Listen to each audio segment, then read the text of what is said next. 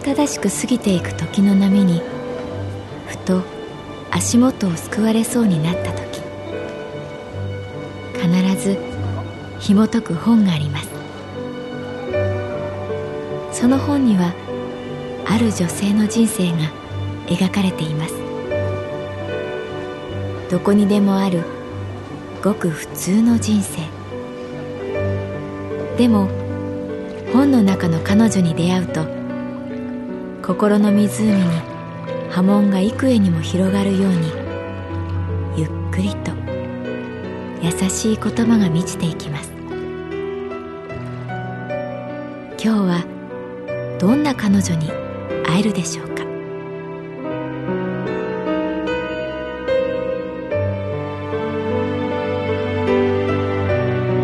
サウンドライブラリー、世界に一つだけの本。朗読は私木村多江がお送りいたします。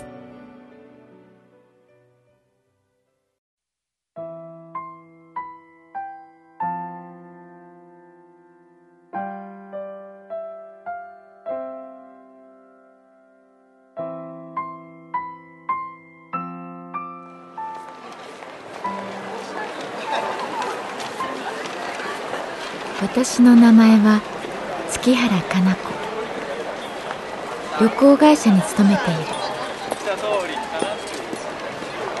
我が支店からほど近い後楽園は、商業施設やホテル、コンサートやスポーツの会場があるアミューズメントスポット。遊園地のジェットコースターから叫び声が聞こえる。都会の真ん中に黄色い声。それはなんだかとってもシュールで不思議な感じなのだけれど、大きなドームに跳ね返る秋の日差しを見ていたら、自分だけが取り残されているような寂しさを覚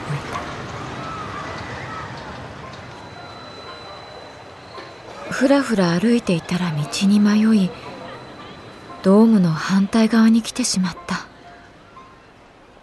ホテルでの待ち合わせに少し遅刻してしまう。打ち合わせの間、ずっと自分を責め、もやもやしていた。企画会議を終え、遅めのランチを取ろうと、駅に隣接したショッピングビルの韓国料理店に入った。店内は空いていたけれど、なぜか奥の席に通される。隣には、男性の二人連れが向かい合って座っていた。かなりお酒を飲んでいる感じ。威圧的で大きな声。なんだか居心地が悪いなと思いながら、石焼きビビンバの定食を頼む。話し声が大きいので、嫌でも耳に入ってくる。香川さんはどんな女がタイプっすか？私の右隣、後輩らしいがたいのいい男性が、向かいの髪をトサカのように立たせた男性に聞く。ああ、俺はよ、やっぱ、あれだな。中途半端に貧乏な女がダメかもな。わかる？中途半端って。ブランドのバッグ持ってっけど、爪のネイルハゲてる的な？爪のネイル、かぶってる、と心で小さく突っ込む私。わかりますよ、香川さん。やっぱやばいっすよね。爪のネイル剥げてるの。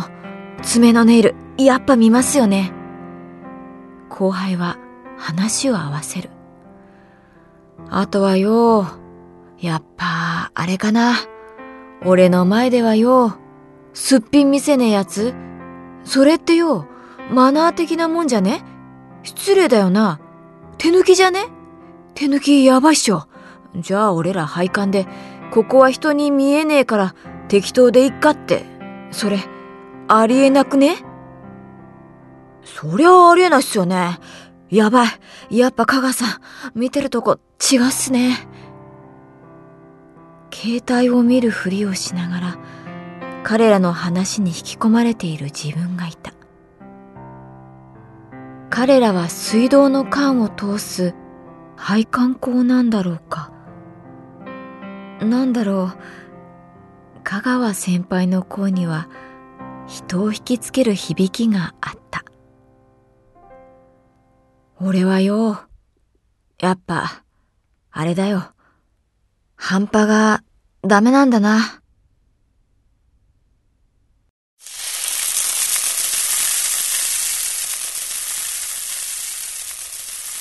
熱された黒い鉢。石焼きビビンバが湯気を立てながらやってきた。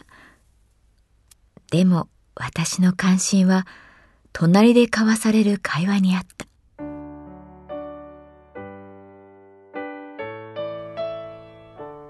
た。あのよ、やっぱ俺言っちゃうけどよ。あ、これ悪口じゃねえよ、悪口じゃ。たださ、笹原にさ、マジ切れたっていうかさ、だってさ、あいつ、何でも聞いてくんのよ。てめえで考えろって言ってもよ。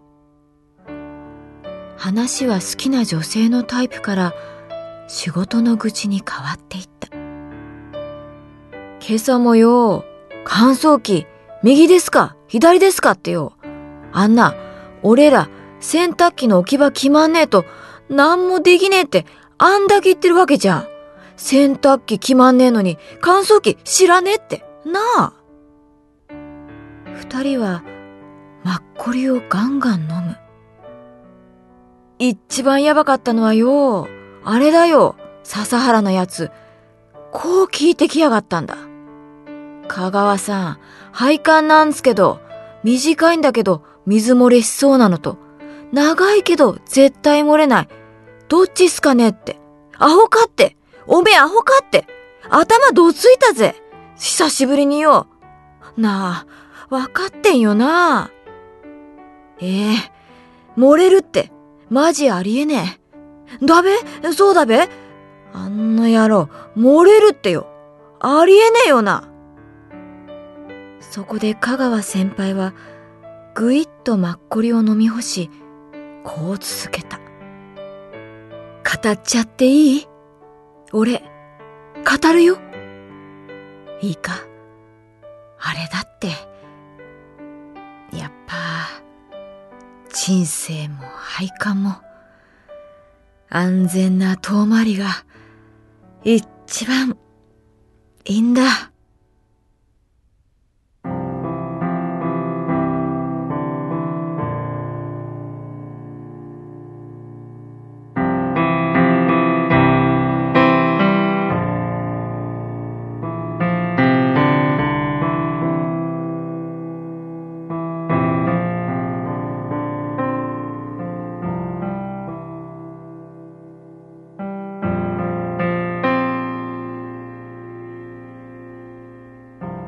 道に迷うことは珍しいことじゃない。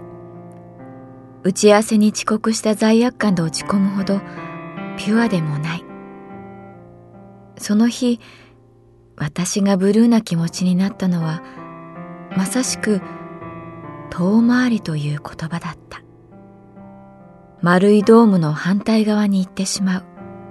それが自分の人生を象徴しているようで悲しくなった。急に吹き抜けた秋風のせいかもしれない。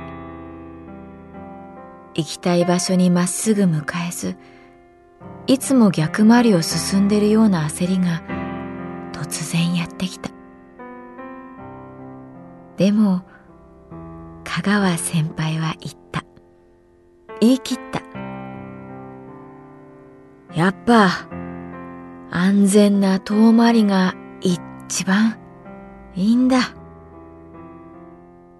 その時、私はふっと笑ってしまったらしい。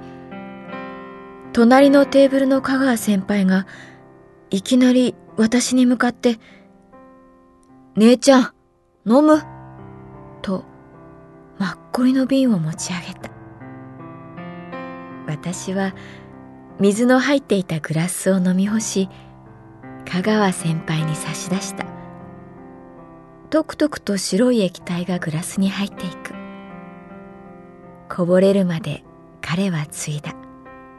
私は唇をグラスに近づけ、すする。食堂から家へと熱いものが落ちていった。でも、香川先輩。向かいの後輩が喋り出す。一ついいっすか？ああ、いいよ。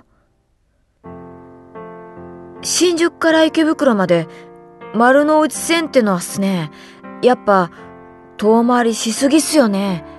しかも池袋着く前に後楽園で降りちゃうし、あんたユニークっすよね。すると香川先輩はメニューで後輩の頭を叩き、アホか、おめえ何聞いてんだよ。後楽園で降りて、そんでもってこんな美女とだな、一緒に飲めてるわけだからよ。これで、なんていうの？テイクアンドギブ？なんか違うような気もしたけれど、私はしっかり笑顔になった。ただ、はっと気がつくと、右手の小指のネイルがはげている。さっと手を引っ込める。でも、香川先輩にしっかり見られた。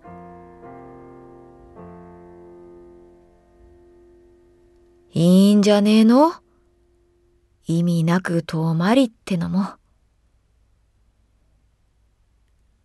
お店の窓から見える日差しがさっきより優しく見えた。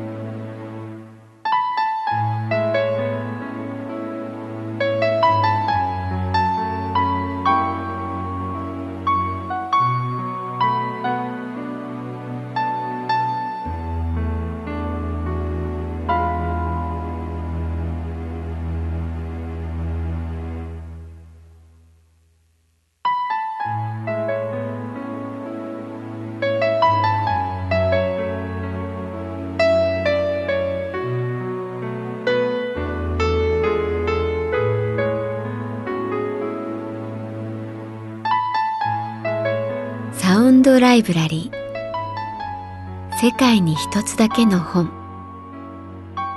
作、北坂雅人。演出、広島聡。朗読は私、木村多江でお送りいたしました。